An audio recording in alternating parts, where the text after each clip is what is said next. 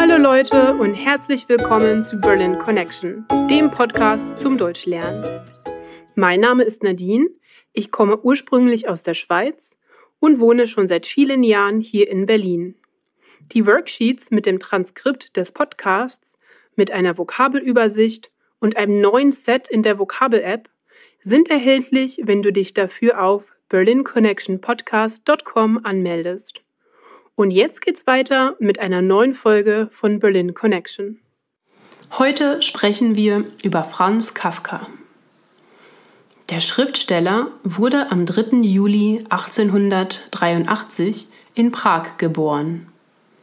Damals gehörte die Stadt zu Österreich-Ungarn. Zu der Zeit gab es in Böhmen viele verschiedene Nationalitäten und Sprachen, soziale und politische Strömungen. Kafkas Muttersprache war Deutsch und in der Sprache hat er auch geschrieben. Er wuchs in einer wohlhabenden jüdischen Familie auf und obwohl er aus bürgerlichen Verhältnissen stammte, war er seit seiner Jugend ein überzeugter Sozialist. Als Zeichen seiner Solidarität mit den Arbeitern trug er eine rote Nelke in seinem Knopfloch. Mit seinem Vater hatte er eine schwierige Beziehung, die mehrfach in seinem literarischen Werk thematisiert wird. Franz war ein feinfühliger, zurückhaltender und nachdenklicher Mensch. Sein Vater war hingegen forsch, selbstgerecht und despotisch. Franz war einige Male verlobt. Seine Beziehungen beschränkten sich jedoch in erster Linie auf einen intensiven postialischen Austausch. In seinen besten Zeiten schrieb Kafka bis zu drei Liebesbriefe täglich. Es gab aber nur wenige romantische Episoden zu zweit. Meist brach Kafka die Beziehung oder sogar einzelne Verlobungen nach kurzer Zeit ab. Er war sich nicht sicher, ob er auf, sich auf ein Eheleben einlassen sollte oder doch ein asketisches Schriftstellerleben ganz im Dienste der Kunst führen sollte. Kafka schuf in seinen Werken unheimliche Welten, die nach ihren eigenen Gesetzen funktionierten. Seine Texte sind auf rätselhafte Weise unheimlich, bedrohlich und verstörend, was den Begriff Kafkaesk prägte. Oft ereignen sich in seinen Geschichten schockierende Dinge, über die er in einem objektiven Stil berichtet. Damit wird die Fantasie und Assoziationen der Leserinnen und Leser angeregt.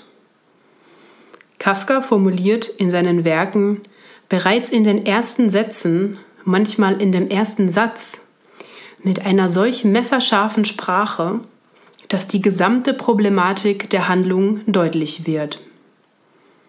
Aus drei seiner Werke habe ich daher für euch den ersten Satz herausgesucht, um die perfekte Exaktheit seiner Worte zu demonstrieren.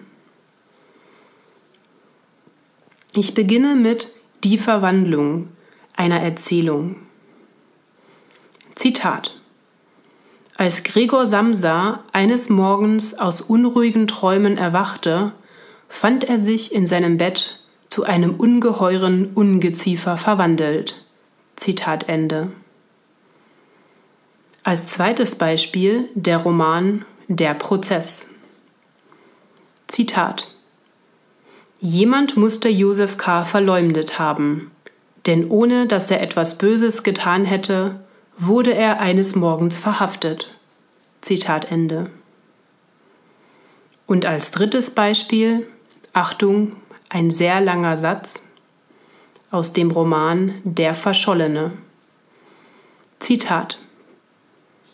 Als der 17-jährige Karl Rossmann, der von seinen armen Eltern nach Amerika geschickt worden war, weil ihn ein Dienstmädchen verführt und ein Kind von ihm bekommen hatte, in dem schon langsam gewordenen Schiff in den Hafen von New York einfuhr, erblickte er die schon längst beobachtete Statue der Freiheitsgöttin, wie in einem plötzlich stärker gewordenen Sonnenlicht. Zitat Ende. Ja, das ist eine weitere Eigenheit Kafkas. Sehr lange Sätze mit sehr viel Information und natürlich einer sehr kafkaesken Stimmung. Danke fürs Zuhören einer weiteren Folge von Berlin Connection. Wenn du mehr aus diesen Folgen rausholen willst, melde dich für die Worksheets auf unserer Webseite an. Wenn du Fragen oder Kommentare hast, dann melde dich entweder per E-Mail unter hi at berlinconnectionpodcast.com oder auf unserer Facebook-Seite, Instagram oder Twitter. Ich freue mich, von dir zu hören. Bis zum nächsten Mal. Tschüss!